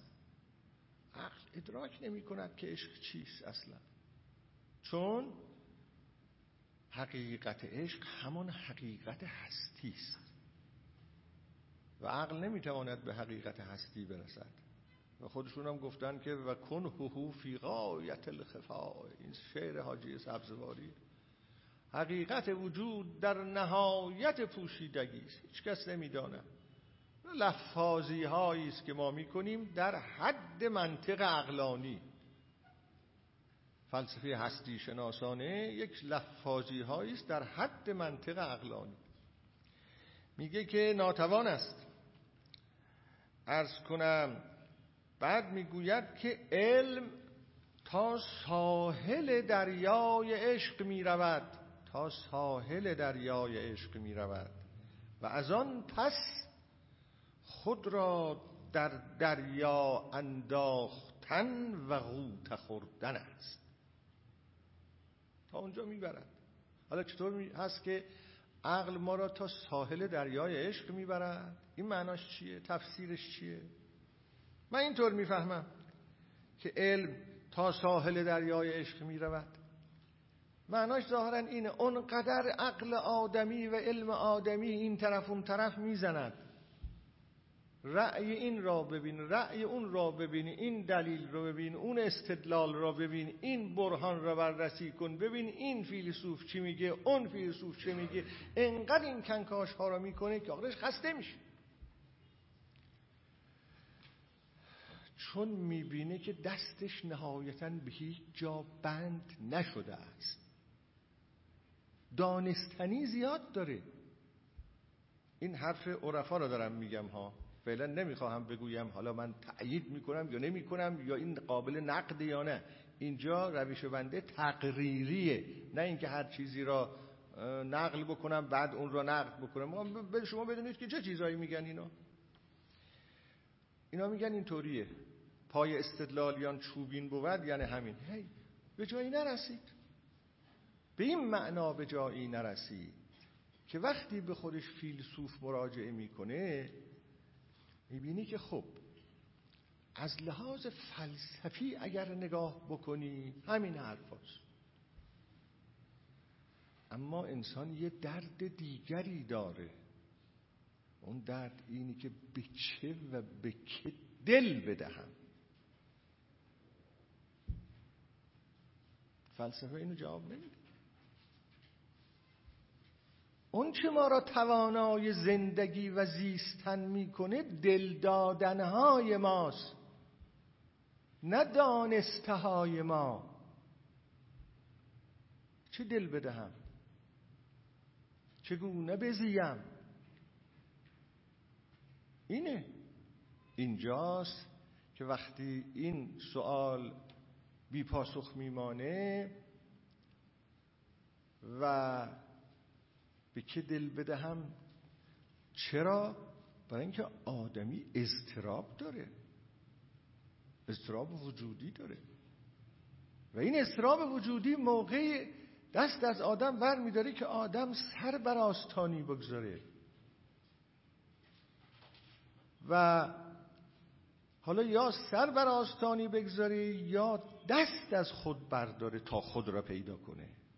همون که در انجیل آمده اون کس که خود را پیدا کند دنبال پیدا کردن خود باشه به حقیقت نمی‌رسد. و اون کس که خود را رها کند به حقیقت می‌رسد. بالاخره من گاهی تعبیر می‌کنم یا اون جایی پیدا میشه که آدم خودشو قربانی می‌کنه. میگه خب نشد به پاسخ نرسیدیم. اصلا قربانی می‌کنیم خودمونو. این قربانی کردن همون است که دیوانه میشه. بعد از این دیوانه سازم خیش را. اینجا که به جایی نرسیدیم که یعنی چه؟ یعنی دیگه یه نقطه سوسویی می‌خواد که از درون او سر برآورد سر نخی. دنبال اون رو بگیره بره. و اونی که سر بر می آورد به نوعی یک سخنی است که ممکنه به او برسه یک تلنگری است که ممکنه به او برسه یک نگاهی است که ممکنه به او برسه. یک جایی باید دل به سپاره یک جایی باید دیگه از من بودن و عقل داشتن و استدلال کردن و نمی‌دونم دنبال این و اون رفتن دیگه دیگه باید یه جایی سر بذاره دیگه. خب این است که عقل آدم می‌بره به کنار دریای عشق. اینجوری می‌بره آدم را. خسته می‌کنی می‌بره به اونجا. بعدا در خدمت شما هستم. و از اون پس خود را در دریا انداختن و غوت خوردن است. که گفت بحریست بحر عشق که هیچش کناره نیست. تا اینطوری اونجا جز اون که جان بسپارند هیچ چاره نیست. باید بزنی به آب. اونجا جز اون که جان بسپارند هیچ چاره نیست. خب اینجا من یه نکته ارز بکنم. ببینید در واقع معنای این سخنان این است که عشق کجا پیدا میشه. معنای این سخنان این است که اگر انسان به ناتوانی های عقل آگاه نشه عشق براش پیدا نمیشه. معنای این سخن اینه. اگه این طوره که اگر انسان به محدودیت های عقل پی نبره عشق پیدا نمیشه دیگه اصلا جای این سوال نمیمانه که آ این عقل می‌خواد عشق را همراهی بکنه. فرض این است که عشق جایی پیدا میشه و سر بر می آورد که انسان به محدودیت های عقل رسیده. و این هیچ منافات نداره که وقتی می‌خواد سخن اقلانی بگوید سخن اقلانی بگوید. هیچ منافات نداره. اما وقتی می‌خواد عشق بورد چون عشق خودش این توجه دارید که ما داریم چی میگیم یعنی عارف چی میگه. اون عشقی که عارف از اون حرف می‌زنه میگه این خودش نوره. وقتی پیدا شد دیگه احتیاج به راهبر نداره. خودش نوره. چه احتیاج به راهبر؟ اینی میگه. وقتی پیدا شد اونقدر خودش دلیل خودشه خودش رهنمای خودشه خودش حجت خودشه. پیره گاهی تعبیر می‌کنم پیر ما عشق. خب اگر کسی گفت نه هنوز چنین چیزی پیدا نشده پس هنوز عشق عشق را چیز نکرده. تجربه نکرده اما اگه تجربه کرده باشه تجربه خواهد کرد که دیگه عقل در اونجا کاری نمی‌تونه بکنه. و الا کدوم عقل اجازه می‌دهد که سر آدم بره بالای دار؟ کدوم عقل می‌تونه دلیل بیاورد به اینکه حلاج سرت بره بالای دار؟ کدوم عقل می‌تونه دلیل بیاره که عین القضات سوزونده بشی؟ آخه اینا اینو دارن میگن. اونایی که می‌خوان بنویسن بگن که نه خیر این اون رو همراهی کنه اون اون رو همراهی کنه از عشق حرف نمی‌زنن از یه چیزای دیگه حرف می‌زنن. خب. در مقالات شمس تبریزی هم خوندم چنین میگه. عقل تا درگاه می‌برد. تعبیر اینه. اما اندرون خانه ره نمی‌برد. اونجا عقل هجاب است و دل هجاب و سر هجاب این هم حرفیش. جا جایی که عشق هست عقل ما هجاب است و دل هجاب است و سر هجاب سر هجاب می‌دونید یعنی چه؟ یعنی چه سر هجاب بله. یعنی سرت رو هم اگر بخوای حفظ بکنی اینم میشه هجاب هم باید عقل رو بدی هم دل رو بدی هم اگه لازم باشه سر رو بدی. اینم حرف ارز کنم ایشون. حالا بنابراین عارفان گفتن که عشق ورزی الهی که در موجودات جهانه به صورت سخنها آشکاره. من می‌خوام حالا امروز ممکنه به پاسخ سوالات نرسم مگر پنج دقیقه چون می‌خوام این ابیاتی را که این مسئله را در واقع مطرح می‌کنه براتون در اینجا معنا کنم. از مولوی شروع می‌کنم از مصنوی شروع می‌کنم. کار خدا را میگه. بر عدمها کن ندارد چشم و گوش چون فسون خاند همی آید به جوش. باز بر موجود افسونی چو خواند زود دو اسبه در عدم موجود راند. گفت در گوش گل و خندانش کرد. یعنی خندانش کرد. خدا یعنی. گفت در گوش گل و خندانش کرد. گفت با سنگ و عقیق و کانش کرد. یعنی کانش کرد. گفت با جسمایتی تا جان شدو گفت با خورشید تا رخشان شدو تا به گوش ابر اون گویا چه خواند؟ کو چون مشک از دیده خود اشک راند. لازم می‌کنید این طرز فکر یک عارف. میگه همه اینا خدا تو گوش اینا میگه. یعنی چی تو گوش اینا میگه؟ یعنی اینا اینا پاسخهای سخن خدا هستند به معنای دیگر. اینا همه زمزمه اند. دریا گل گیاه کان عقیق اینا همه زمزمه های الهی هستن. نه اینکه اینا یه چیزایی هستن میگه اینا اینجوری چیز شدن؟ منجور می‌کنید؟ این دوتا با هم فرق می‌کنه ها. نه اینکه یه کانی هست یه عقیقی هست یه گلی هست یه گلستانی هست خدا به اینا تو گوششون می‌خونه نه. میگه با گوش خواندن یا تو گوش خوندن اینا این شدن. یعنی اینا خود زمزمه ها هستن. این از مولوی. میرم سراغ مخزن الاسرار نظامی گنجوی.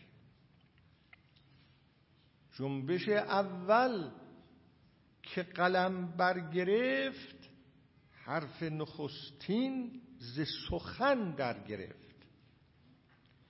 پرده خلوت چو برانداختند جلوت اول به سخن ساختند.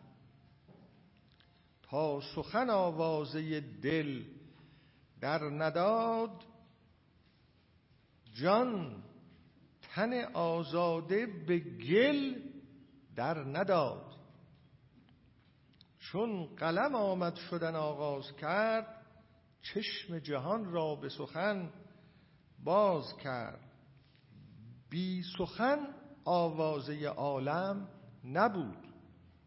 این همه گفتند و سخن کم نبود. در لغت عشق سخن جان ماست. ما سخنی این تلل ایوان ماست. تلل یعنی این ویرانه جهان منظورش اینه. این جهان ایوان ماست. ما از اونجا سخن میگیم. خط هر اندیشه که پیوسته اند بر پر مرغان سخن بسته اند. نیست در این کهنه نیست در این کهنه نو خیزتر موی شکافی ز سخن تیزتر. چند بیت رد می ما که نظر بر سخن افکنده ایم مرده اوییم و بدو زنده ایم سرد پیان آتش از او تافتند گرم روان آب در او یافتند. اوست در این ده زده آبادتر تازه تر از چرخ و کهن زادتر. رنگ ندارد زنشانی که هست. راست نیاید به زبانی که هست. رنگ ندارد زنشانی که هست. راست نیاید به زبانی که هست. تازه معلوم نیست خود سخن چیست. خود سخن هم معلوم نیست چیست. تا سخن اونجا که برارد علم حرف زیاد است و زبان نیز هم گر نه سخن رشته جان تافتی جان سر این رشته کجا یافتی؟ توجه می‌کنید چی میگه مثلا؟ گنجوی میگه آه هر چیه سخنه دیگه. اگه سخن نبود چی بود؟ شما میگید آسمان زمین اینور اونور انسان حیوان جماد فرشته خدا و خب همه اینا سخنه دیگه. تو اینا رو بگید نه اینا سخنه. ما اون چیزایی که این سخنها به اونها اشاره می‌کنند و میگیم. شما مگه اون چیزایی که این سخنها به اونها اشاره می‌کنن از اونها خبر داری؟ و اگه خبر داری از طریق همین سخنها خبر داری دیگه. اینی بهش میگیم کتاب. اگه این کتاب نباشه فرض کنیم اگه این کتاب نباشه من اینو به کتابیت نشناسم. ارتباط من با این از طریق این اسم نباشه. من از این چه خبر دارم اون وقت؟ از کتابیتش خبر ندارم من. و این برای من کتابه. یعنی یه سخن است. نگید که نه بابا این یه خروار کاغذه. کلام منتقل می‌کنیم. نمی‌دونم نیم کیلو کاغذه. کلام منتقل می‌کنیم به اون کاغذ. کاغذ یعنی چه کاغذ هم یه اسم. این اگه نیم کیلو کاغذه کاغذ را اگر من نگم این وردارم من از این کاغذ بودن کاغذ چه دریافتی دارم؟ اون دیگه کاغذ دیگه. ممکنه بگید آخه این اول چوب بوده. کاغذش کردم. بابا من اونو میگم. باز منتقل میشه به چوب. اگر چوب رو از روی چوب بودن بردارین چی میمونه؟ این اون چیزی است که هایدگر خیلی روش تکیه کرده. میگه ما از طریق هر چیزی را وقتی در بارش حرف می‌زنیم یا ازش حرف می‌زنیم اون چیز را با این حرف زدنمون اون چیز می‌کنیم. نمی‌دونم چقدر این نکته بر شما روشن میشه. یعنی فرار کردن از این کتاب به کاغذ مسئله را حل نمی‌کنه. فرار کردن از کاغذ به چوب مسئله را حل نمی‌کنه. فرار کردن از چوب به اتم هایی که اینو تشکیل دادن مسئله را حل نمی‌کنه. خب هر شما در هر جا بری از هر چی حرف بزنی یه سخنی در اونجا هست. و و اون معنا و اون کتاب بودن و اون کاغذ بودن و اون اتم بودن و اون چه بودن همه اینها یه سلسله معانی است برای ما. و همه این معانی با این الفاظ با این سخنان اینه داستان در واقع. اینه میگه. وقتی میگه که اگه سخن نبود ما گر نسخن رشته جان تافتی جان سر این رشته کجا یافتی؟ اگه سخن نبود هیچی نبود.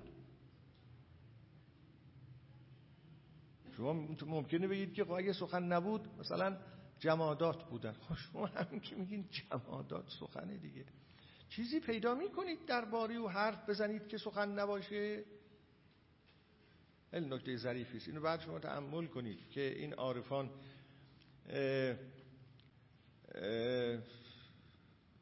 این درست میگه میگه گرچه سخن خود ننماید جمال پیش پرستنده مشتی خیال.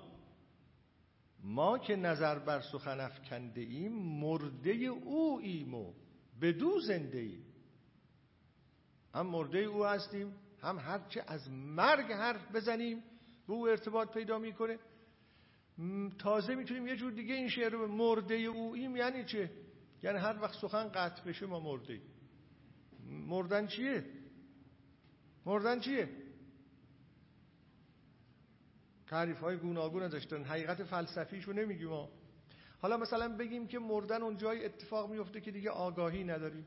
خیلی اگه اونجا اتفاق میفته که آگاهی نداریم اونجا که آگاهی نداریم یعنی چی نداریم؟ چی نداریم؟ ممکنه بگید خبر نداریم ممکنه بگه یعنی نهایتا به اینجا می‌رسه دیگه هیچ سخنی نیست. نهایتا به اینجا می‌رسه که هیچ سخنی نیست. بعضی از فیلسوفان و روانشناس ها می‌گویند که مرگ اونجایی است که دیگه آدم آینده را از دست میده. دیگه آینده نداره. مرگ اون جایی است که آدم دیگه آینده نداره دیگه به دیوار رسید. آدم زنده همیشه معطوف به آینده است. از در روانی. و چون معطوف به آینده است گذشته معنا پیدا می‌کنه. و از این طریق حال معنا پیدا می‌کنه. تحلیلاشون اینه در آنتروپولوژی. خب آدم آینده نداره. یعنی چه آدم آینده نداره؟ آینده چیه؟ آینده هم سخنه. ببینید هر چیزی که به نوعی از انواع به صورتی از صورتها وارد آگاهی میشه اونجا یک مفهوم هست. مفهوم یعنی سخن. یعنی یک نوع ابراز در اونجا هست. یک نوع خود را نشان دادن در اونجا هست. ما اصلا با معنا زنده ایم با معناهای گوناگون و معناهای گوناگون از طریق سخنها میاد. پس اینکه ما مرده اوییم و بدو زنده ایم یعنی اگه سخن داریم سخن به ما می‌رسه زنده ایم هر وقت سخن قطع بشه مرده ایم. و یک الهیات بسیار گسترده پشت سر این قضیه است در مسیحیت و در پاره از و در پاره از عرفا کلمه. انما امره اذا اراد شیئا ان یقول له کن فیکون. کار خدا اینه که میگه باش باش. این باش. تو سنگ باش تو کتاب باش تو این باش. اون باش. خب این سخنی دیگه. حالا سخن خدا یعنی چه اون سخن نخستین یعنی چه وارد اون بحث نمی‌خوام بشم. یا وقتی می‌گوید که گر ارز کنم اوست در این ده زده آبادتر. این دنیا که ده است در واقع اون از خود ده آبادتر اینه. یا می‌گوید رنگ ندارد ز نشانی که هست راست نیاید به زبانی که هست. من اینو اینطوری می‌فهمم. این خود سخن هم رنگ نداره. سخن رنگ نداره. دقیق شده است در این مثال رنگ ندارد ز نشانی که هست. از اون نشانی که این اون هست هیچ رنگی درش نیست. راست نیاید به زبانی که هست. من اینو اینطوری می‌فهمم. حقیقت اون اون چی که هست به زبان نمی آید حقیقت سخن هم به زبان نمی آید یدرک ولا یوسف. سخن چیه؟ جالبه. به دارت المعارف های فلسفی که نگاه می‌کنم می‌بینم که موندن سخن چیه؟ این کلماتی است که میشنویم. کلماتی است که نوشته شده. سخن چیه؟ هیچ تحمل فرمودین تا حالا سخن چیه؟ کلام چیه؟ ما از جمله چیزهایی که هیچ تحمل درش نمی کنیم این یکی هم این قضیه است. سخن چیه؟ ممکنه کسی بگه آه همین است که داره حرف می‌زنه دیگه. خب همین است که حرف می‌زنه که قضیه رو حرف نمی‌کنه همین است که از دهن او در میاد. سخن اینه. اگه او خوابیده باشه همین از دهن او دراد این سخن میشه. تعریف خیلی روشنی نداره. چندی پیش خدمت شما عرض کردم که بعضی چیزها هست که تعریف نداره. این سخن هم از اوناست. و تعمل کنید. میگن یه چیزهایی ولی نقص پیدا میکن هست اما نمی‌تونیم بهش احاطه پیدا کنیم. ارز کنم بعد اینا اینطوری میگن. میگن جنبش اول که قلم برگرفت حرف نخستین ز سخن در گرفت حرف نخستین خلقت از سخن در گرفت. پرده خلوت چو برانداختن جلوت اول به سخن ساختن. تا سخن آوازه دل در نداد جان تن آزاده به گل در نداد. اگر این اینطوری درست خونده بشه نمی‌دانم چجور بخونیم. من این می‌فهمم اینجور می‌خونم. جان تن آزاده به گل در نداد. این روح آدمی حاضر نمی‌شد بره توی این حرفش این ظاهرا. بره توی این توی این گل توی این تن. افسونی بهش گفتن رفت. افسون هم افسونی که مولانا ازش حرف می‌زد. افسونش کردن رفت توی این تن. چون قلم آمد شدن آغاز کرد چشم جهان را به سخن باز کرد. اگر سخنها گفته نمی‌شد و نوشته نمی‌شد چشم به جهان باز نمی‌شد. جهان با سخن جهانه. جهان یعنی چه؟ جهان یعنی آسمان. جهان یعنی زمین. جهان یعنی آفتاب. جهان یعنی ماه جهان یعنی من. جهان یعنی شما. جهان یعنی درختان. جهان اینه دیگه غیر از این چیه؟ یعنی اون معنای جهان اینه ها. نگید یعنی اون اون موادی که در خارج هست. موادی که در خارج هست چیه؟ هیچ کس نمی‌دونه چی. بگید اکسیژن است و هیدروژن است خیلی بعد یه تعریفی هم برای آب بدین. خب بعدش چیه؟ اکسیژن است این گاز است این عنصر است از این دوتا عنصر اما حقیقت این دوتا عنصر چیه؟ حقیقت هستی اینها چیه؟ علم تا یه جایی حرف می‌زنه. به محض اینکه شما از حقیقت سوال کنید حقیقت این چیه حقیقت اون چیه علم هیچ حرفی نداره در اونجا بزن خب پس بنابراین مشکلی رو حل نمی‌کنه در حد احتیاجات ما مشکل رو حل می‌کنه. چرا؟ نیسترومنتاله مریضی های ما با این درست میشه تکنولوژی را میفته راحت مسافرت می‌کنیم که اینا نیازهای ما انسان هاست. اما پاسخهای فلسفی را جواب نمیده. پاسخهای هستی شناسانه را جواب نمیده. خب حالا که اینطوره ارز کنم جهان برای ما جهان وجود داره. برای ما جهان وجود داره غیر از این است که انبوهی از گازها و یا عنصرها هستند اینکه جهان نیست. جهان هر کس جهان اوست. و جهان هر کس مجموعه ای از معانی است که برای او شکل گرفته است. این اگه سخن نبود نبود.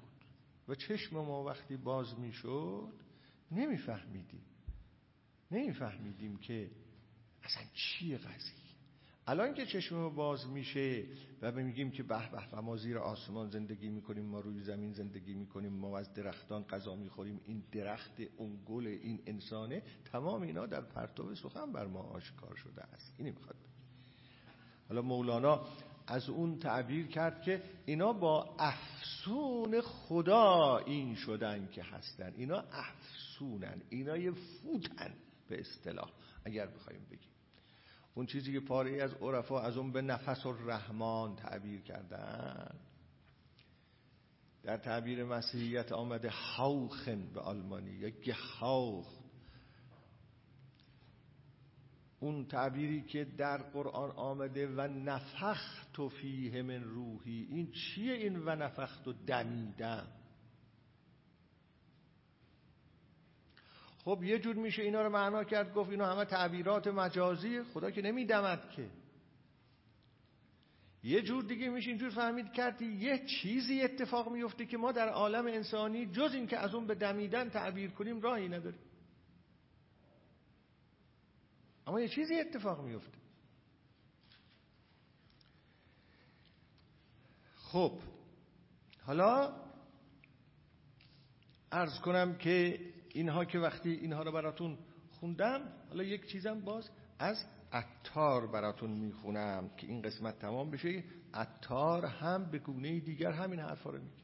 میگه اساس هر دو عالم جز سخن نیست. که از کن هست گشت از لا تکن نیست. وقتی میگه اساس هر دو عالم یعنی بهشت و جهنم دم همینطوره بهشت جهنم. حالا برای اونایی که دو عالم وجود داره. برای عرفای درجه اول که دو عالم وجود نداره که. اونا این عالم ها را بوسیدن گذاشتن کنار دیگه. می‌دونید یعنی چه دو عالم. دو عالمی وجود نداره. اون کس که از لقاء دو عالم گذشته از شوق بهشت و ترس جهنم گذشته. اصلا اونا در یه جایی زندگی می‌کنه که همون نیستی رفته تو نیستی داره به سر می‌بره به اصطلاح در نیستی میزید. اون که دو عالم نداره دیگه. حالا این هر دو عالم بر اساس مصطلحات میگه. اساس هر دو عالم جز سخن نیست. اگر گفته میشه بهشت اگر گفته میشه ثواب اگر گفته میشه عقاب اگر گفته میشه نعمات اخروی همه اینها هم باز از طریق معانی و سخن برای ما یه معنایی پیدا می‌کنه. اساس ایناست که از کن هست گشت. منظورش این کن همون انما امره اذا اراد شیئا ان یقول له کن. از لا تکن نیست. نگفتن که لا تکن گفتن کن باش. نگفتن نباش که. سخن باش بود نه نباش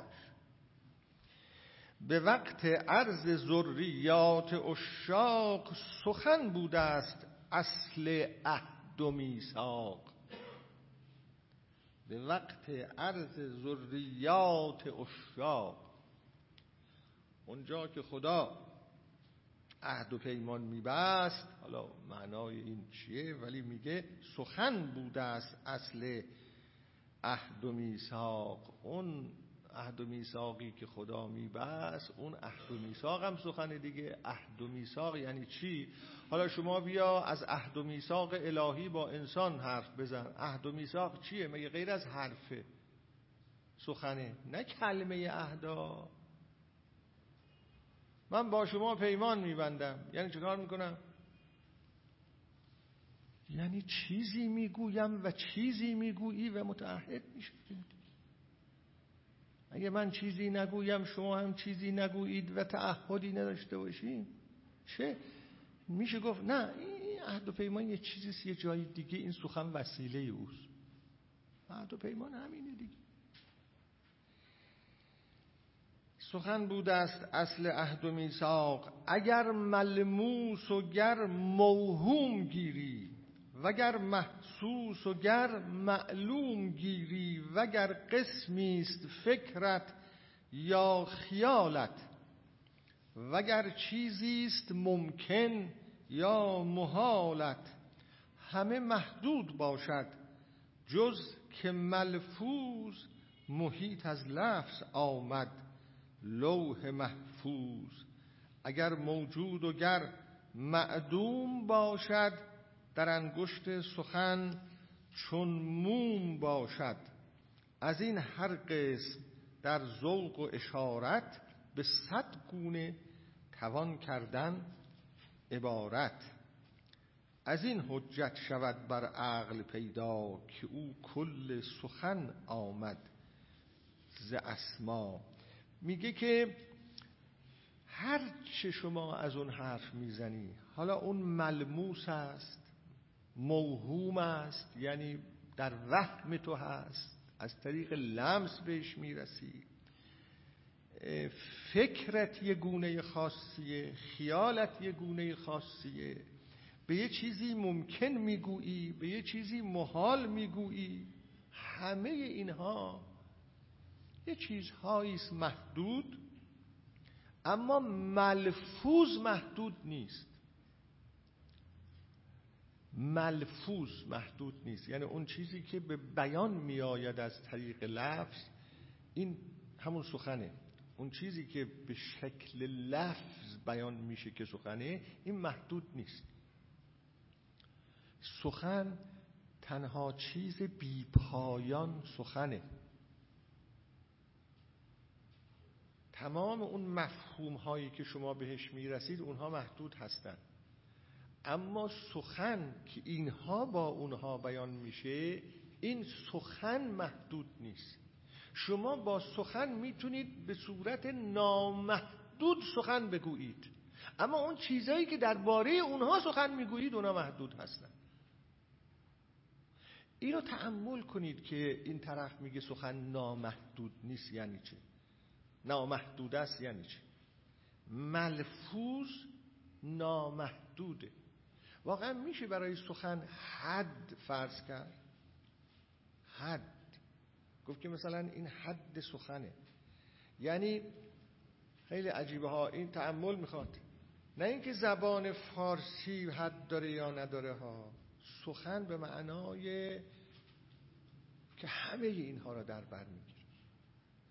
ممکنه تا حالا مثلا پنج هزار تا زبان پیدا شده. ممکنه در آینده پنج هزار تا زبان دیگه هم پیدا بشه. ممکنه بعدا یه پنج هزار تا زبان دیگه هم پیدا بشه. سخن یک وضعیتی داره که نمیشه براش تصور محدودیت کرد. چون ابعاد نداره.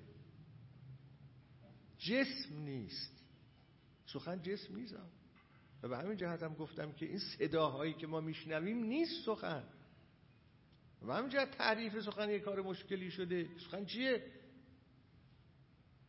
سخن جسم نیست. سخن الفاظ مسموع نیست. اون بحثی که من در اون مقاله قرائت نبوی از جهان داشتم و دی رو خوش نیامد و همچنان خوش نمی آید تکیه رو این قضیه بود که این که سخن خدا نمیشه که شما بگید که چیزای آمده الفاظی آمده. و این الفاظ رو پیامبر شنیده و الفاظ رو تحویل ما داده.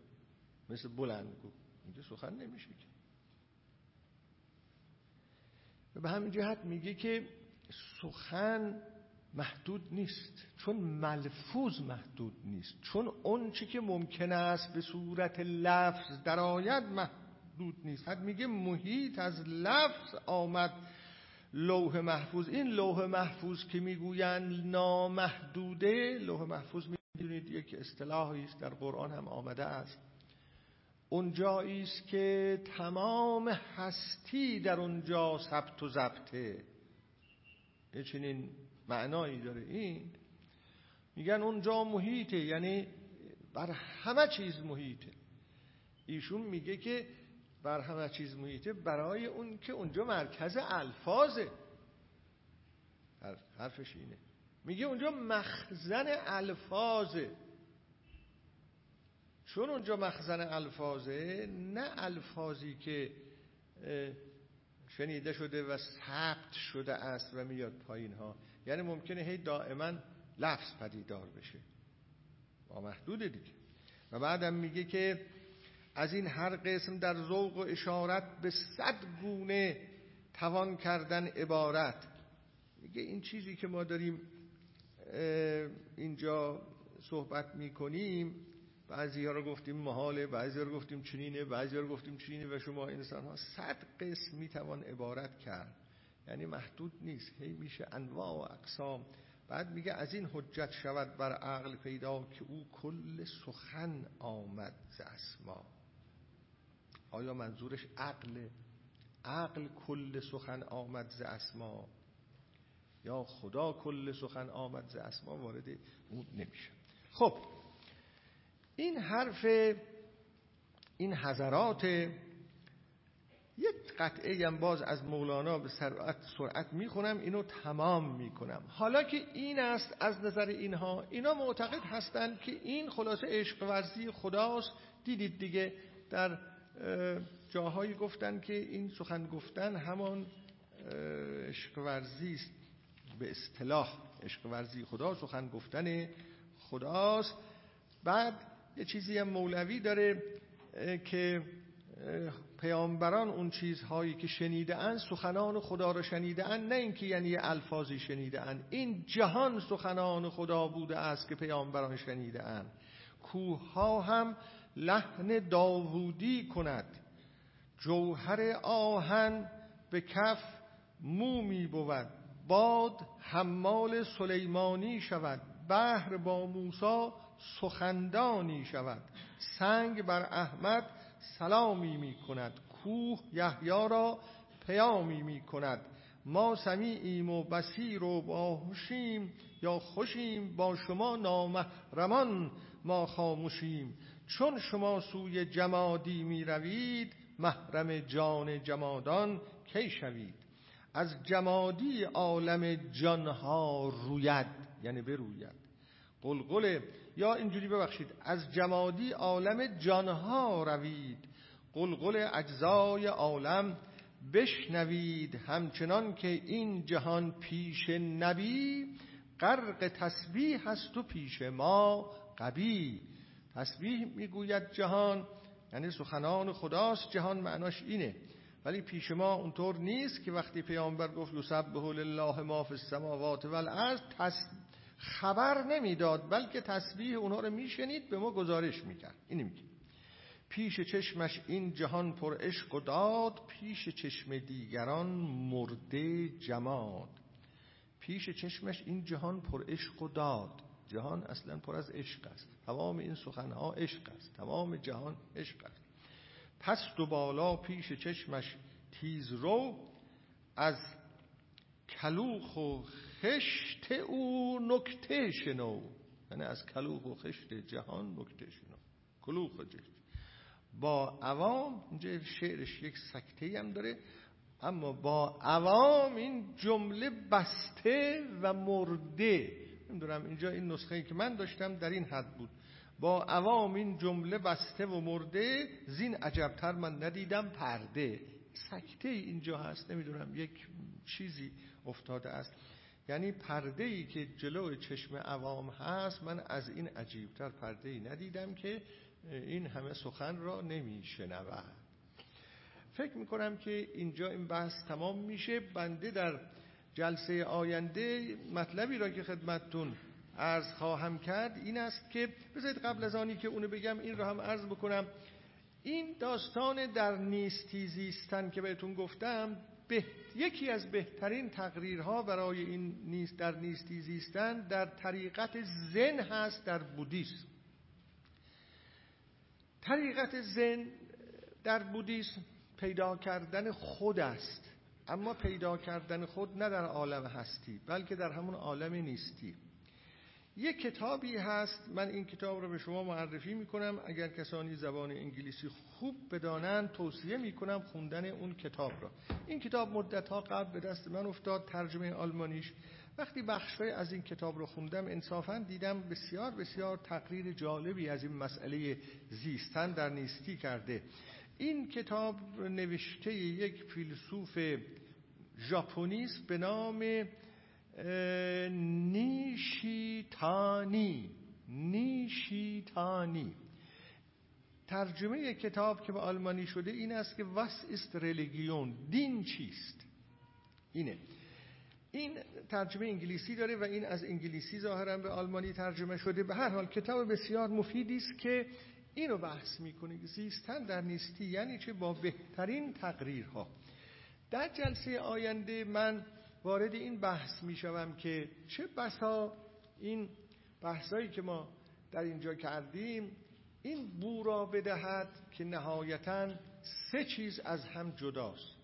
خدا انسان جهان. خدا انسان جهان. و ما این مسائل رو در بین اینها داریم مطرح می‌کنیم. مثلا میگیم عشق انسان به خدا. عشق خدا به انسان. عشق انسان به جهان و حاکزه سه چیز مطرح این بحث ها در سطوح بالاتر در نزد ادعی به جایی رسیده است که اونها دیگر خدا جهان و انسان را سه چیز نمی بینن وقتی می‌گویند عشق و عاشق و معشوق یک چیز است و حقیقت همون عشقه. اینا دیگه سه چیز نمی‌بینن. پاره از سخنان اونها را در جلسه آینده لازم مطرح کنم به عنوان مکمل این بحث که اگر قرار باشه از این بالاتر مسائلی مطرح بشه اون همون مرحله است که در اونجا این سه از هم جدا دیده نمیشه. این سه از هم جدا تصور نمیشه جدا تجربه نمیشه که یه طرف خداست یه طرف انسان یه طرف جهانه و یک وحدتی هست وحدتی تجربه میشه. سخنان کسانی را که پاره از سخنان کسانی را که چنین اظهارهایی کردن تجربه های خودشون رو بیان کردن خواهم گفت که شما در شعر حافظ میگید می‌بینید که میگه که زن آتش نهفته که در سینه من است خورشید شعله است که در آسمان گرفت. این شعر می‌دونید یعنی چی؟ زن آتش نهفته که در سینه من است خورشید شو. یه چیزه. او آتشی که در سینه منه همون است که در خورشیده. منتها این اون تازه شعله است از این. و اینو توضیح میدم. اگه بشه در یه جلسه تمامش کنیم یا دو جلسه و بعد می‌رسیم به اون چیزی که قول شده بودم خدا به عنوان یک توی مطلق.